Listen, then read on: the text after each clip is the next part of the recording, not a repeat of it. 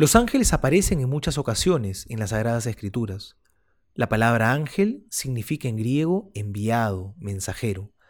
Y de los muchos ángeles que hay, solo se conoce el nombre de muy pocos. Hoy celebramos la fiesta de tres arcángeles, de los que sí conocemos sus nombres y sus misiones. Conocemos a Miguel, que significa ¿quién como Dios? Gabriel, que su nombre significa fortaleza de Dios.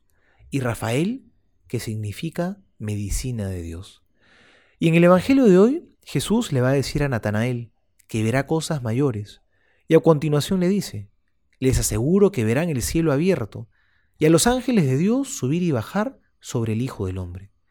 Ese subir y bajar es expresión clara de cómo los arcángeles tienen una misión divina, que también están llamados a realizar aquí abajo en la tierra. Y estas misiones divinas nos pueden ayudar a entender lo que Dios también nos pide a nosotros realizar. La misión de Miguel es capitanear a los seguidores del Mesías en su lucha contra el mal, librar una feroz lucha contra el maligno, y nos recuerda a nosotros que también estamos llamados a una lucha férrea contra el mal. ¿Estoy acaso librando también en mi vida ese buen combate de la fe?